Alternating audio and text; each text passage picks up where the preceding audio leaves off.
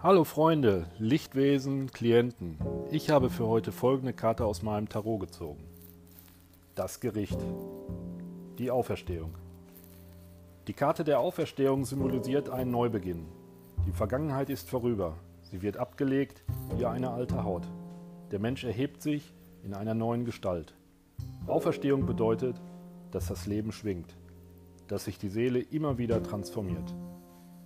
Die Affirmation für heute etwas Neues geschieht. Habt einen erfolgreichen Tag. Herzliche Grüße, dein euer Thomas.